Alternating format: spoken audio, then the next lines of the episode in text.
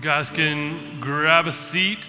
Uh, thank you, Matthew, for leading. Thank you, tech guys, set up, everybody for making this Sunday possible. If you have your Bibles, go ahead and grab them. Hebrews chapter 5 is where we're going to land. Um, and, and this week, we have something to celebrate, right? I mean, just with culture and everything, uh, we need to focus on something that, that we need to celebrate this morning. So, here's the first thing. As you're flipping to Hebrews 5, here's what we need to celebrate. Friends, this is Masters Week. All right? Now, let me be clear. Let me be clear from the outset. If you don't know what the Masters is, there's the door. You will not fit in here. Go ahead and start walking. Right? I hope you got boots on because they're made for walking. Matt, but hold on, you got to lead worship after, so you can leave later. Just kidding. No, but Masters Week is this week, which I'm excited about. Uh, I'm not preaching next week, which is convenient, but I'll be here. But I might be watching Masters. So, uh, Daniel, you better have a good sermon prepared, uh, or else I'll just be watching golf. Um, but just kidding. Hebrews chapter 5 is where we're going to be. Uh, I'm excited about this morning. And as I was reading through the text and preparing the text, um, this thought just kept coming over and over in my mind. Um, because as most of you guys know, first off, my name's Gabe. Uh, I, I, know you don't maybe recognize me in this fly blazer, but my name's Gabe. Um, we've got four kids. And here's what I catch myself telling my kids over and over and over and over and over again. Uh, because they fight about the silliest. Just, just, curious, are there sibling groups in here? Are there any like brother, sister? Uh, well, but y'all are angels. Y'all never fight, do you? no, uh, Five? Okay. Uh, so, so we could have some Q&A back and forth, but just the ridiculous things that kids fight over. So, so here's my philosophy of parenting right now, and this will probably change, but here's what I try to accomplish. I'll pull the kid aside, typically it's one, I'll pull them aside and say, listen, I, I know you're really upset, but would you just, will this matter in two days? Like with, with what you're upset about right now, that you don't get to sit in the middle seat on the way to church, Will this matter right now? That your sibling looked at you wrongly. Will this matter in two weeks now? And typically, most of the time, cooler heads will prevail. No, Dad, it's not a big deal. It won't matter. But, but ever since I've been doing this to my kids, the Lord is like, hey, that's a great principle, Pastor. You should do that to yourself. So, even in the ironies of ironies, I don't, I don't think you guys realize what a pastor goes through in preparing the text, because if, if the Lord doesn't feel like we know it and embody it, uh, He's going to lead us through things in the week or two leading up to the sermon that's going to make us live this and embody this. So, here's what I mean no joke. Any Apple users in here? Jazzy Jazz. What up, girl?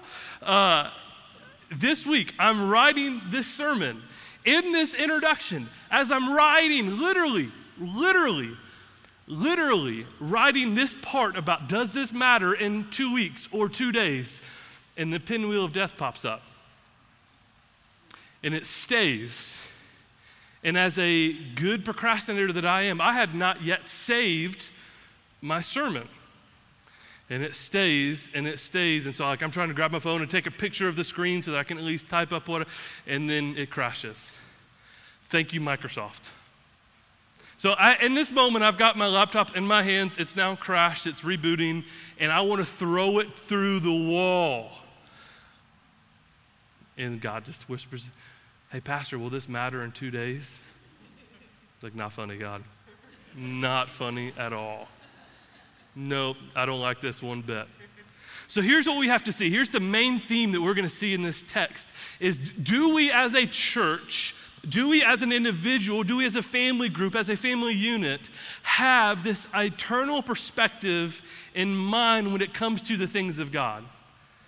Because most of the time, what we'll see as we start to work through this is we don't.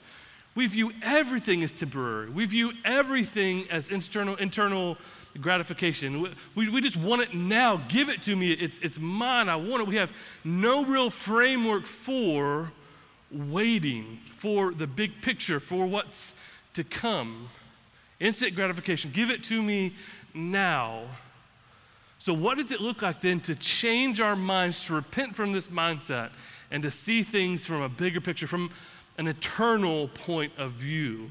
Which is what the text is going to point us to this morning. So, Ephesians 5, uh, we're going to read 10 verses, 1 through 10, and then we'll pray and we'll work through this together. Ephesians 5, 1 through 10. Hebrews is what I said. That's what you heard me say. Thanks, brother. Hebrews 5, 1 through 10. For every priest chosen from among men is appointed to act on behalf of men in relation to God, to offer gifts and sacrifices for sins.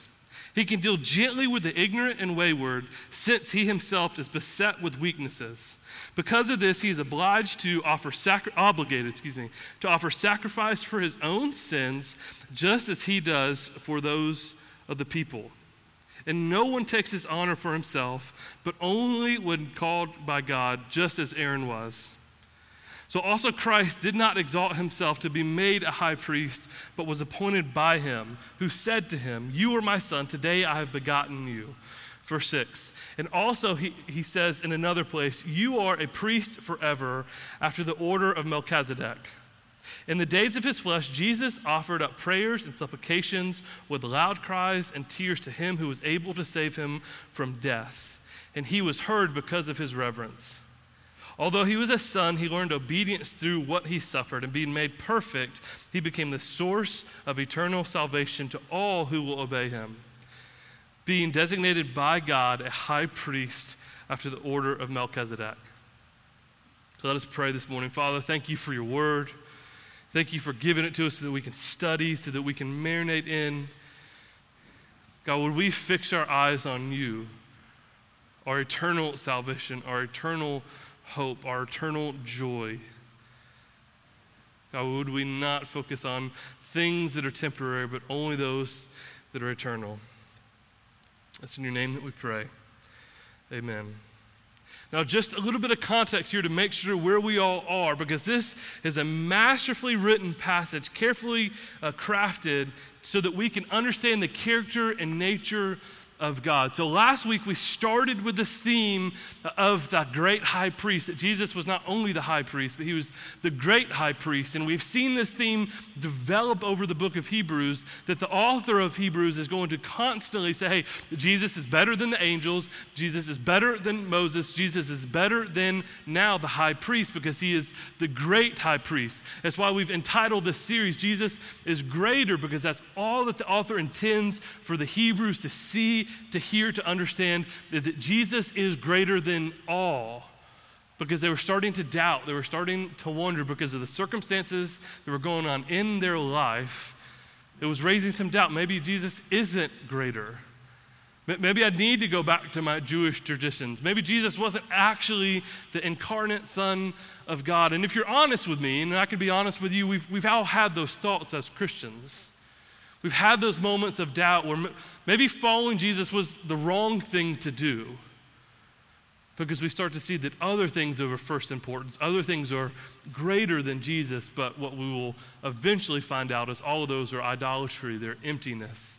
They do not last, they are temporary. So, if you were here with us last week, we went through Hebrews 4 14 through 16. And in Hebrews 4 at 14, it says, Since then we have a great high priest. And if you remember last week, I said, hey, look, we're going to highlight high priest real quick, but all of that's coming next week. Well, that is now this week. So we're going to look at what it means to, for Jesus to be the great high priest. And the easiest way that the author does this is to compare and contrast with the framework that they already have, which is the high priest.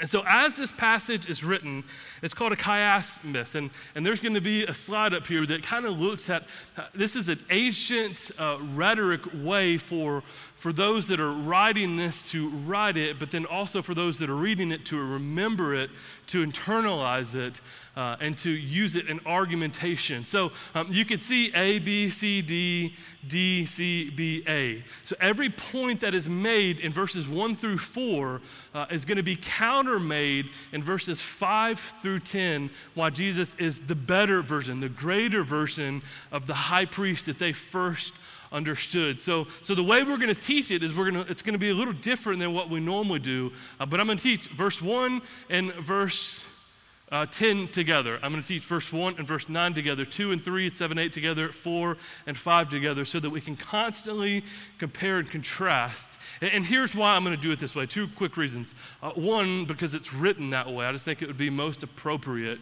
Uh, but two, the author of this was assuming, and assuming correctly, not incorrectly, the knowledge that, that the people in Hebrews had of the high priest. So he could make all the points in verse 1 through 4 and then juxtapose it, compare it, and, and they're still tracking, they're following. But for us, we have no real framework. Just curious, has anyone met a high priest? No, we have no framework for the high priest. So, so I think it'd be most beneficial for us to keep these two thoughts congruent together. So uh, there, there's going to be four, as you can see, four main points that the author of Hebrews combines. And, and here's, here's just real quick, let me tell you, Sarah, but before we get started into this. Uh, some of you have asked, man, why are you wearing a blazer and wingtip shoes? Of these four points, they all start with S. And after these four points of S, I have an illustration. So I am feeling Southern Baptist today. So I'm wearing wingtip shoes that I just scuffed. Dad gummit. I'm not going to look down because I'm going to get really upset and be distracted because I just scuffed new shoes. Uh, uh, seriously, a church member bought these shoes for me uh, because I don't know if this is their, their, motivation, but we had someone leave the branch one time because uh, one of the reasons they cited was I preached in Chacos. This brother was like, Man, you need to wear your best. I'm like, Well, Chacos are over $100, so those were actually my best. But I digress. Here's, here's what I want us to look at. Here's what I want us to see. These, these four reasons A, B, C, and D. And, and guys, you can leave this up the whole time so that we can kind of track along and follow because uh, it gets a little messy at some level. But, but we're going to look first at the old office of the high priest juxtaposed compared to the new office of the high priest. And the main idea we're going to see here starts with an S solidarity. So we see verse 1 for every high priest chosen from among men is appointed to act on behalf of men in relation to God, to offer gifts and sacrifices for sin. So, this is the Old Testament high priest. Now, I'm going to assume a few things of knowledge in here because Dylan did an incredible job back in August preaching through the high priest system in Leviticus. So, I'm not going to retain everything from that, but I'll bounce back and forth to Leviticus so that we can all be on the same page. So, so verse 1, we see the explanation or a quick overview of what an Old Testament high priest would be.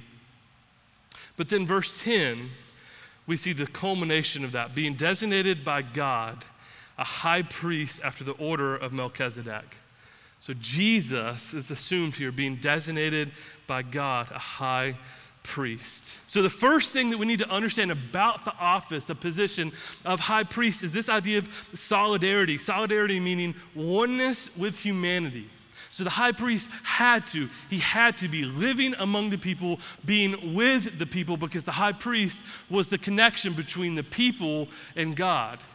So he had to be with both. He had to constantly be with God in the presence of God, pursuing God, but simultaneously he had to be with the people, understanding the sins and the needs of people, because he was the linchpin. He was the one that took the sins of the people of God to the presence and the power of God. So there must be solidarity, there must be oneness among the people because he was to act in relation to God from men. So the high priest could not be someone that retreated away from the world, retreated away from men and women. He had to run to them. The high priest had to be someone that cared deeply, that spent time with, that loved people, even as I'm describing that, who does that sound like? Flip with me over to Mark 2. Because once we understand that Jesus is the great high priest, and that the first role that the high priest had based on Hebrews 5 is solidarity, is oneness among the people, we must clearly see how incredible Jesus lived and modeled this out. Because Jesus is not just a high priest, he's the great high, high priest. And Mark, did I say Matthew or Mark? Mark 2, 13 through 17. Now, just as we're reading this, or as you're having this read over, you just consider the solidarity that Jesus had with the people. He, Jesus, Mark 2, sorry, pick it up verse 13.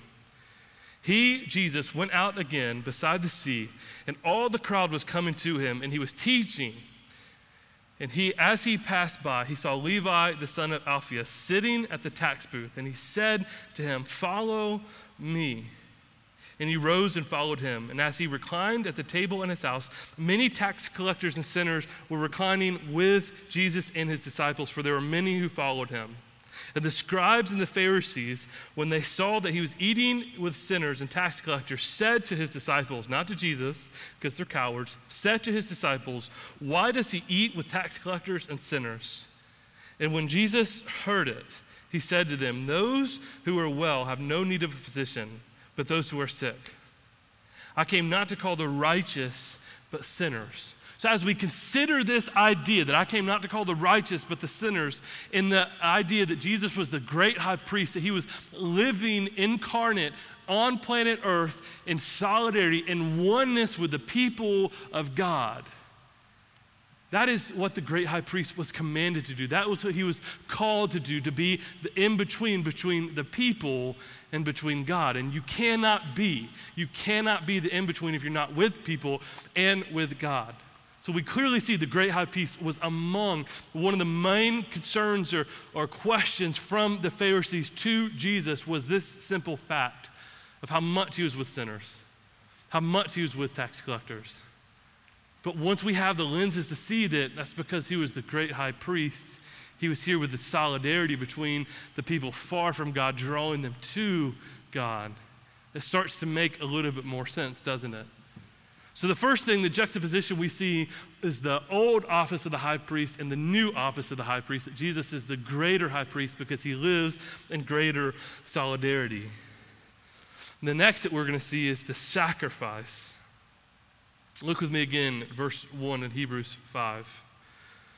For every high priest chosen from among men is appointed to act on behalf of men in relation to God, to offer gifts and sacrifices for sins. So now we compare that to Jesus, the great high priest, in verse 9. And being made perfect, he became the source of eternal salvation to all who obey him. Now, this is something that Dylan clearly taught back in August. Uh, and and I, I believe it was recorded. You should definitely go back and listen to it. But, but very quickly, here's what's happening here that the high priest in verse 1 made gifts and sacrifices for the sins of the people of God. And so, on one day of year called the Day of Atonement, or even now, this is still might be a familiar phrase, Yom Kippur, right?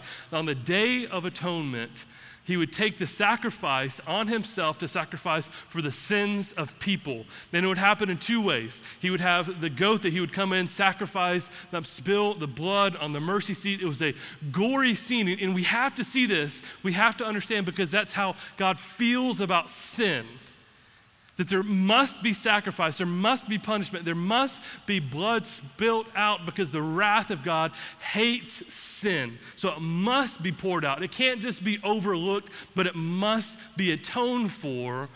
And then the second would be the scapegoat, that the high priest would lay his hands on the goat, would confess the sins of the people of God, and then they would set the goat free out of their presence. So, this is the day of atonement. This is what the author of Hebrew is saying that he would offer sacrifices and for the sins of the people. But verse 9 says a little differently that he became the source. Jesus, the great high priest, became the source of eternal salvation. That there was no more need for goats. There's no need for lambs or for animal sacrifices because Jesus became the ultimate sacrifice for us. Romans 6, 9 through 11 puts it this way We know that Christ, being raised from the dead, will never die again. Death no longer has dominion over him. For the death he died, he died to sin once for all. The death he died, he died to sin once for all. But the life he lives, he lives to God. So you must consider yourselves dead to sin and alive to God in Christ Jesus. So, the atonement that must have taken place, Yom Kippur, Day of Atonement, once a year, after Christ, the great high priest, ceases to exist. It's done once and for all. Eternal salvation has been placed. It's why we don't do this yearly celebration of atonement anymore, because Christ, the great high priest, has become the eternal salvation, the once for all. It's done, it's finished. Ephesians 1 7 through 8 would put it this way In him we have redemption through his blood, the forgiveness of our trespasses, according to the riches of his grace, which he lavished upon us. There is no forgiveness of sins without the shedding of blood. And the day of atonement yearly has now ceased because the power of Christ on the cross. He is the ultimate great high priest. And next, we're going to look at verse 2 because we've seen the solidarity, we've seen the sacrifice, but now we'll see the role of the high priest has a role of sympathy, and Jesus models that even more.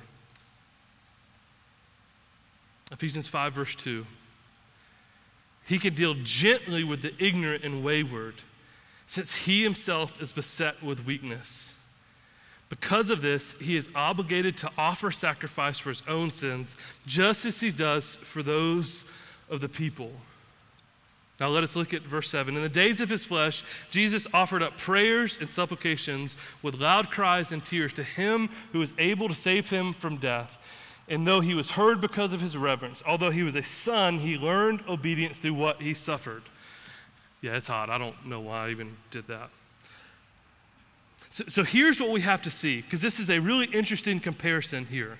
Uh, one that just for me in this sermon prep, I spent the most time thinking through, because Leviticus 16 would clearly say that yes, before the goats, before the sacrifice of the goats spilling the blood on the mercy seat, and then putting the hands on the goats, confessing the sins of the nation of Israel and sending them out, that the high priest Aaron first and foremost had to make sacrifice for his sins through killing a goat, or excuse me, killing a uh, cow for himself, slaughtering an, an animal for himself and the sins of his family. So, first and foremost, he had to take care of the sins of himself because as he entered in the Holy of Holies, if he had not, he would be stricken dead right there on the spot. So, because of that, when we look at verse 2, he can deal gently with the ignorant and wayward, or those that are waywardly going away from Christ because of their ignorance. He is beset with weakness. He can relate to this weakness.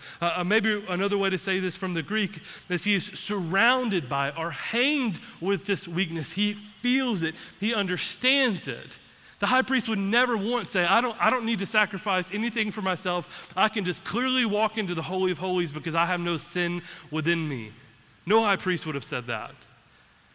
So they slaughtered the cow so that they could do that, so they could atone for their own sins before they walked into the Holy of Holies to make uh, atonement for the sin of the people of God. But here's what we have to see Jesus can relate in that. Jesus has the sympathy. Look at verse 7. In the days of his flesh, Jesus offered up prayers and supplications with loud cries and tears to him who is able to save from death. Verse 8 Although he was a son, he learned obedience through what he suffered.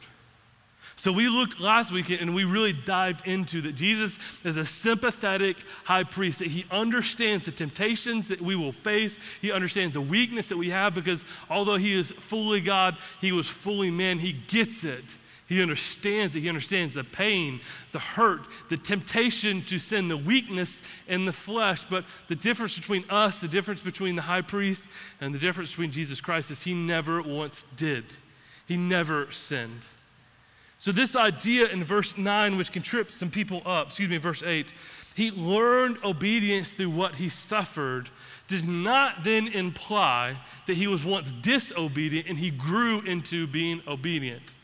No, that's not what this passage is saying at all. It's more saying that he stayed obedient through suffering, that he was perfected his obedience through the way that he suffered. Because Philippians 2 8 would put it this way And being found in human form, he humbled himself by becoming obedient to the point of death, even death on a cross. No, that's, that's a sympathy there, right? That's, that's a relatable offense, the process of being humbled. Does anyone in this room love that process of God just humbling us, bringing us to our knees? Oh, Carlton, I thought you were raising your hand. No, no, no, no one does. So, this idea that Jesus Christ humbled himself to the point of death, death on the cross, he understands the idea of suffering because he is the great high priest. He can sympathize with his people, he can live in solidarity with his people, and all through the way he stayed sinless. He stayed obedient to the heart of the Father. And here's the last one that we'll see as we look at D's the appointment of the high priest versus the appointment of Christ, the new priest. This idea of the selection. Look with me at verse 4. And no one takes this honor for himself, but only when called by God, just as Aaron was. No one takes the position of high priest for himself, but only those who was called by God, just as Aaron was. But look at verse 5, how Jesus responds. So also Christ did not exalt himself to be made a high priest, but was appointed by him who said to him, You are my son, today I have begotten you. It says in another place, You are a priest forever after the order of Melchizedek. Now, listen, there are a few examples within Scripture that we clearly see men that try to take the office of high priest. You want to guess what happens to him? So Korah and his 250 followers were swallowed by the earth because they elevated themselves to the priestly office by burning unauthorized incense. We see in Numbers 16. Saul lost his reign because he impatiently assumed Samuel's priestly function. We see that in 1 Samuel 18. And King Uzziah, the one that we see, Isaiah 6, in the year that Uzziah died, we saw the Lord high and lifted up. Uzziah flamed out fantastically because he utilized a, the priestly censer and instantly broke out with leprosy that lasted until the day of his death. Second Chronicles 26.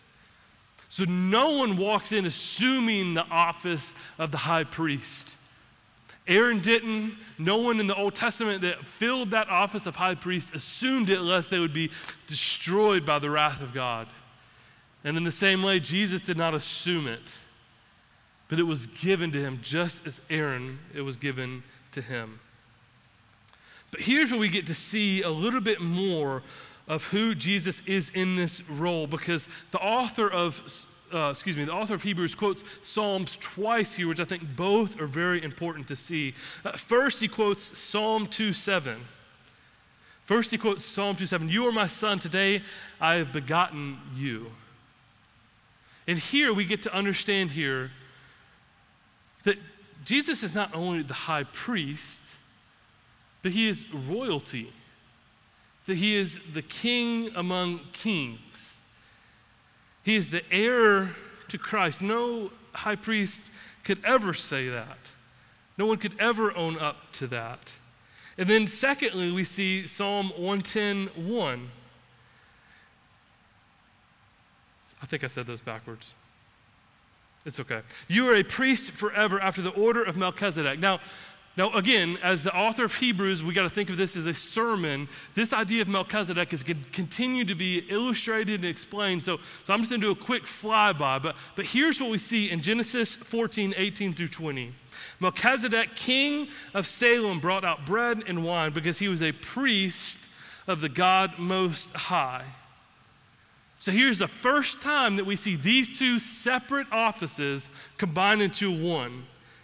That he was the king of Salem, but he was also the priest of God Most High. So we have within Jesus the great high priest, not that he was just the great high priest, but the order of Melchizedek. So he is the royal high priest. He is the king of high priests. He is the king of kings. He is the high priest. He is of separate significance and order. There has been none like him. There will never be any like him because he is the royal high priest. His selection is all the more different.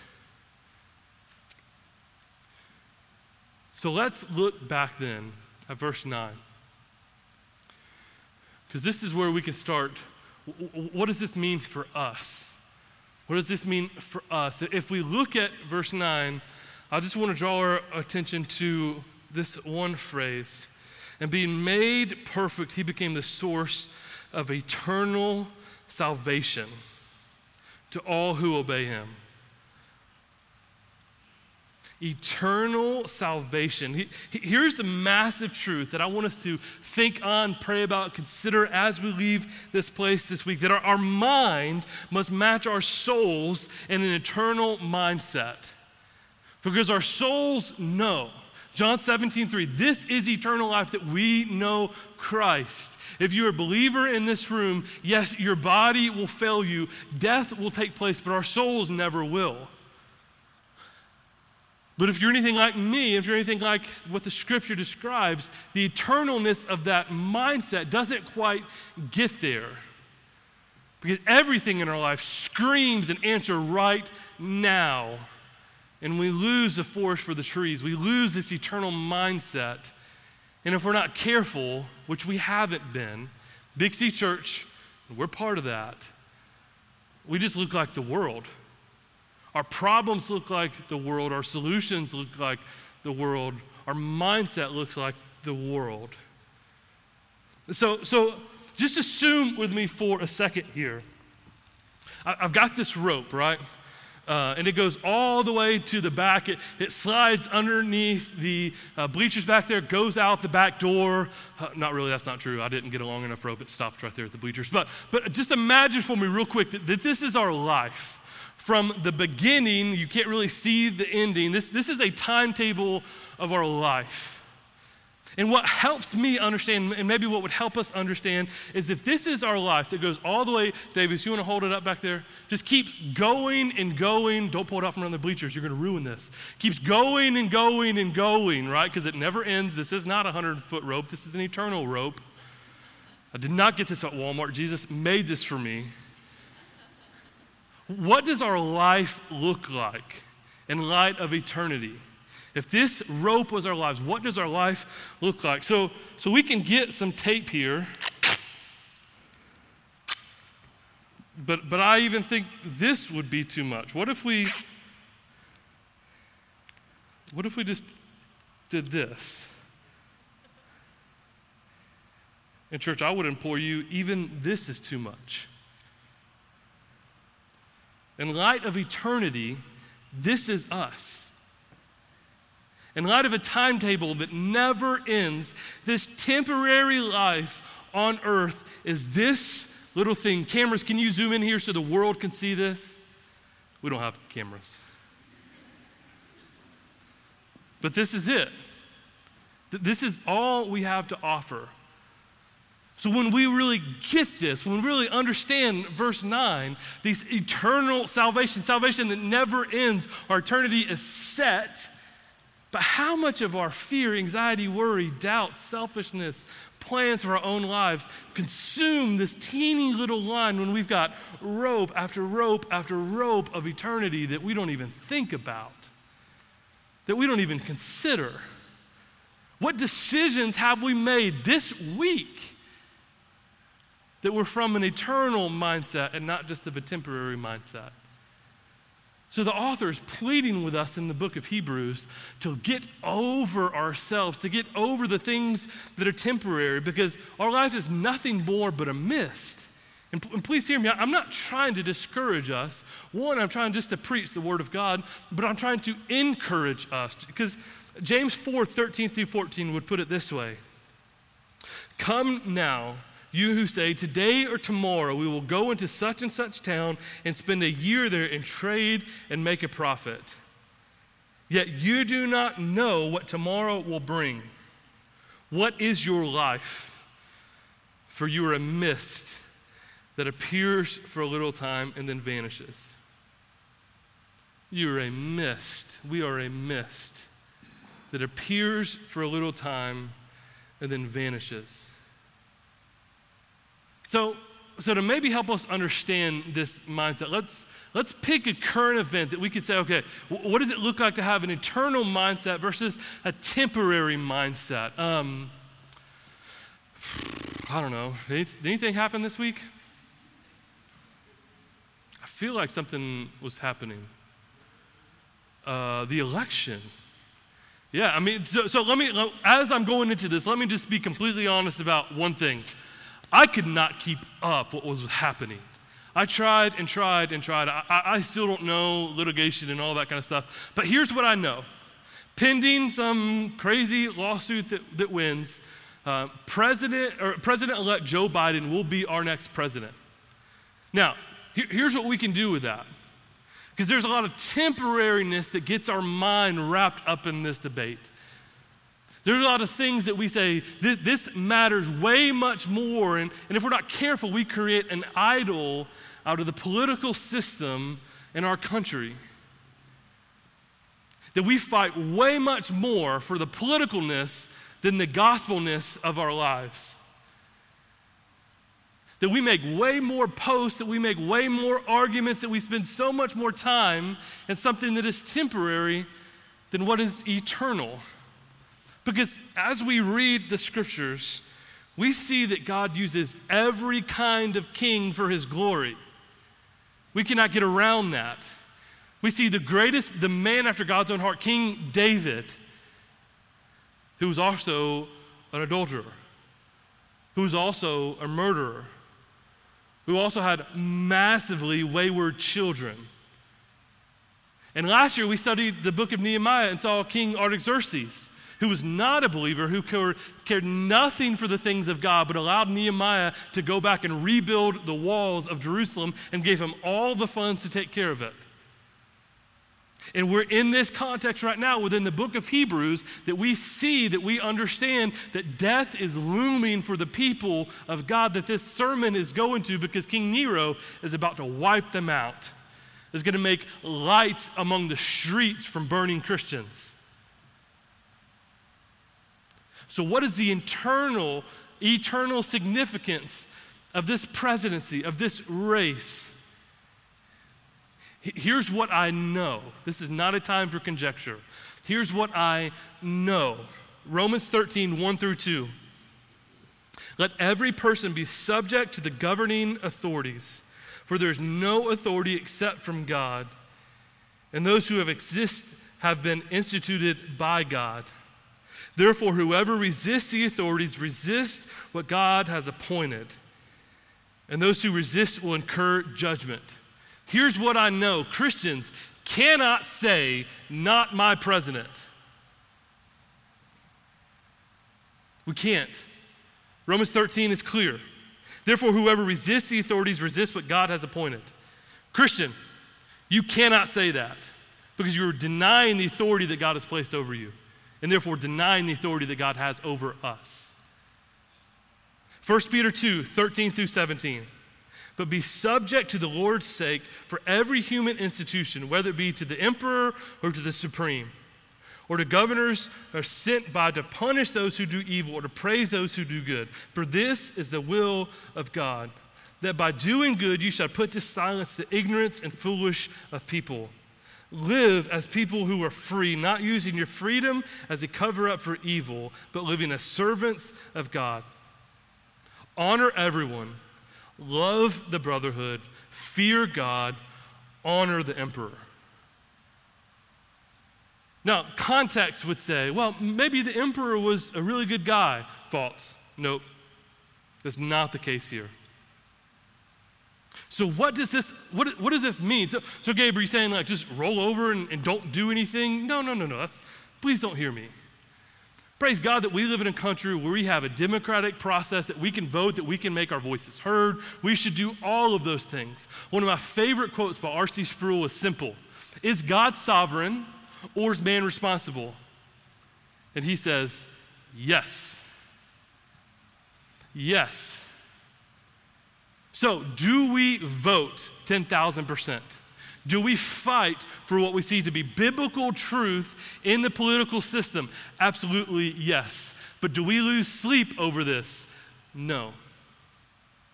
Do we fight and quarrel among us? No. Do we willingly submit to the authority that God has placed over us? Yes. because then we are learning to submit to the authority of God. So, what does this mean then to live eternally minded when everything around us is shouting temporary significance? Focus your energy, church, on what is eternal, not temporary. Your efforts in evangelism reap eternal benefits. Your efforts in biblical reading reaps eternal benefits. Your efforts in prayer reap eternal benefits. Your time together with the body of Christ here and within family groups reap eternal benefits. So please hear me. Engage in the political process.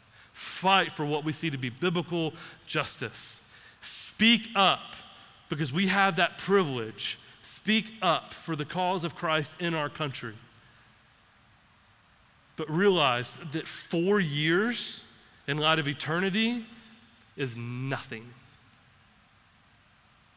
We've got way bigger fish to fry here, church. Because here's what will not be controlled of me. And uh, please hear me. I'm about to make a straw man argument. Let me, let me just go somewhere else to take this out of the political realm of America. You know where statistically proven year over year over year seems to be, because it's hard to scientifically prove, but seems to be the fastest growing demographic of Christianity? Communist China. I mean, no one can shut us up, church. We can preach the gospel and preach the gospel and preach the gospel till we die. And if, Lord willing, one day we get thrown into prison, man, we just get to be like Paul. How great is that? Now, again, this is straw man here. But man, can, can we zoom out to see the things that are temporary here? I mean, we're, we're about to go home to Thanksgiving break. Now, I don't know about you, my, my Thanksgiving, I have the cousin Eddie just like everyone else does. But, but what if we were resolute to say, hey, my main focus in Thanksgiving dinner this year is to not argue politics, but to make the gospel of Jesus Christ look so beautiful. I mean, because very clearly Scripture teaches us this.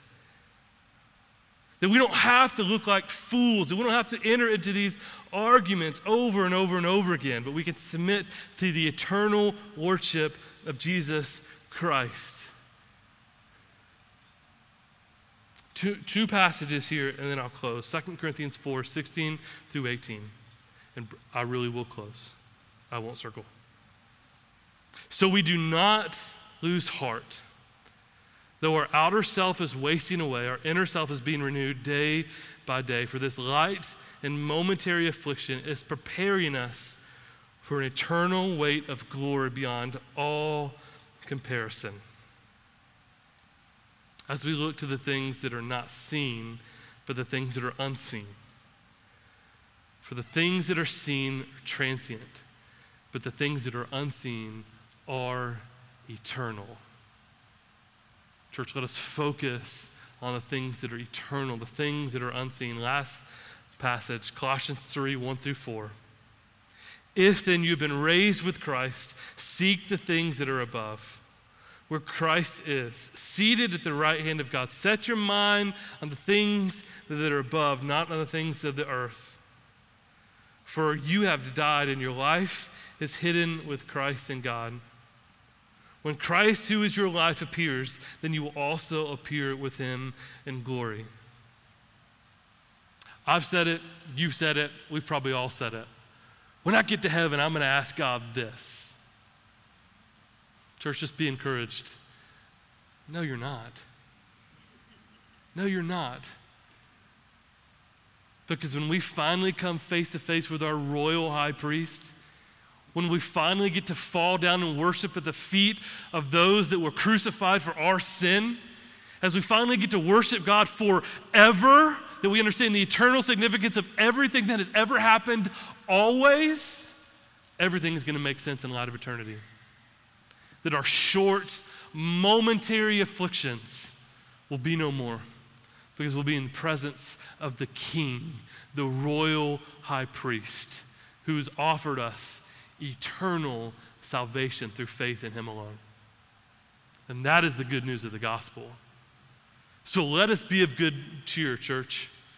We have nothing to fear. We have nothing to worry. We have nothing to be concerned politically, socioeconomically, individually, going to Thanksgiving to see your cousin Eddie. We have nothing to fear. If you haven't seen Christmas Vacation, stop. Go do it today, or I'm going to put you in church discipline. We just don't, church. We have nothing to fear because we have eternal salvation, we have eternal hope through our royal high priest, King Jesus. And let us worship and celebrate in that. So let's pray.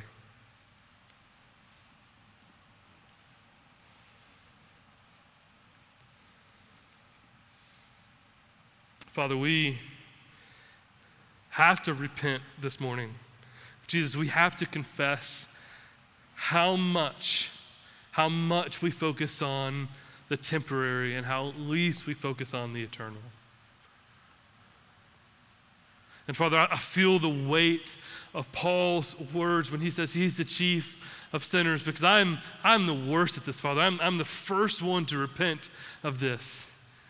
That 99.999% of my thoughts, actions, feelings, concerns are solely rooted in and based in the temporary.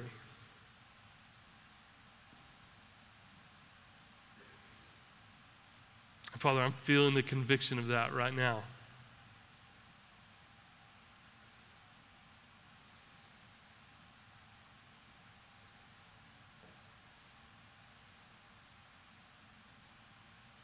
And so, Father, would, would you change us? Would you do what only you can do? Father, we have been far too enamored by the things that are seen.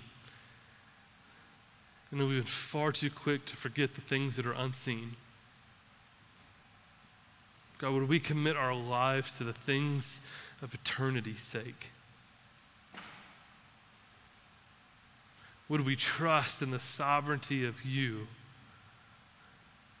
in light of that sovereignty, would we work our tails off on the eternal things? the things that your scripture clearly shows us is of first importance.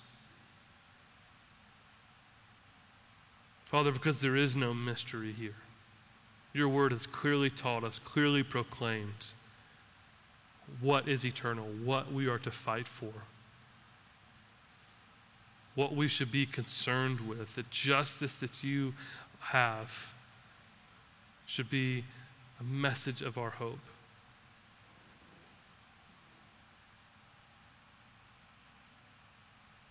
So, church, as we sit here and think, my question for you is what are the things that are temporary right now that have your concern over the things that are eternal? What did you wake up worrying about this morning, church? What kept you up at night this week? What causes fear, worry, doubt, and anxiety in your heart right now in this moment?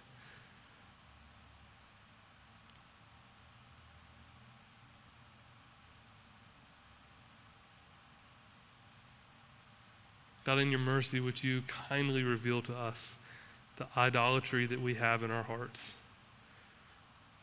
The idolatry of the temporary instead of the promise of eternity.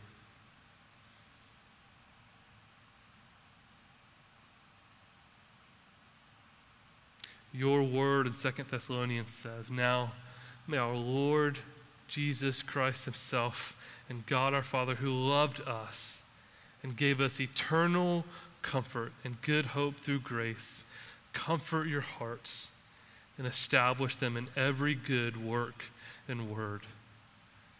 Let that be our hope that we cling to this morning as we wrap our minds around the things that are eternal, namely eternal salvation.